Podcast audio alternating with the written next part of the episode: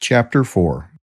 And now King Benjamin thought it was expedient, after having finished speaking to the people, that he should take the names of all those who had entered into a covenant with God to keep his commandments.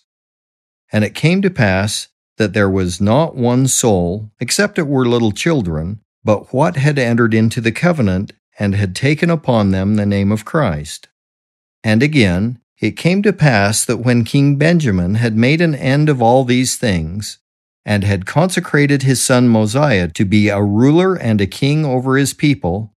and had given him all the charges concerning the kingdom, and also had appointed priests to teach the people, that thereby they might hear and know the commandments of God, and to stir them up in remembrance of the oath which they had made, he dismissed the multitude, and they returned every one according to their families to their own houses.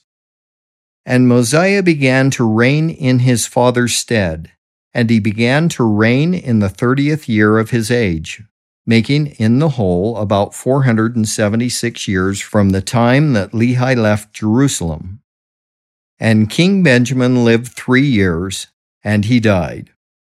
And it came to pass that King Mosiah did walk in the ways of the Lord, and did observe his judgments and his statutes, and did keep his commandments in all things whatsoever he commanded him.